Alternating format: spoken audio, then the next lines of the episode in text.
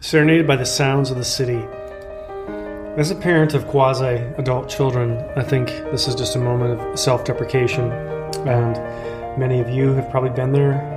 in the past as well if you have children, where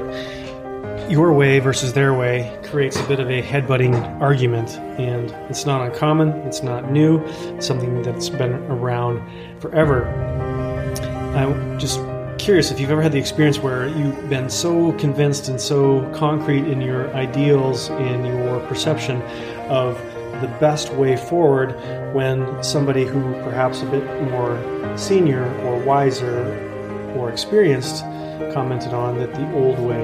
is better.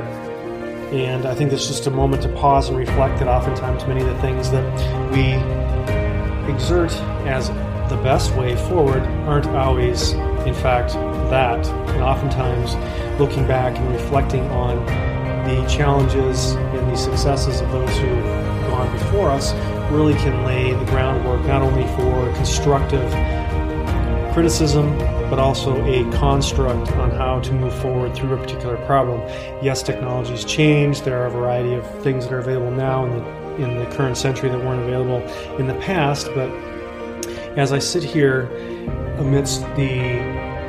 atrium of a hotel built before even my parents, built essentially when my my grandparents were children, and looking at the history in the walls, the pictures,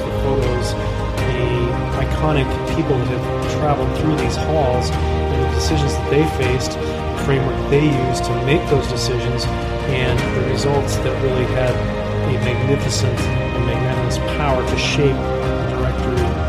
direction excuse me, of this country. It's really humbling to look around and see all this history and realize that everybody I'm looking at on these walls is long past, and many of their relatives are long past as well.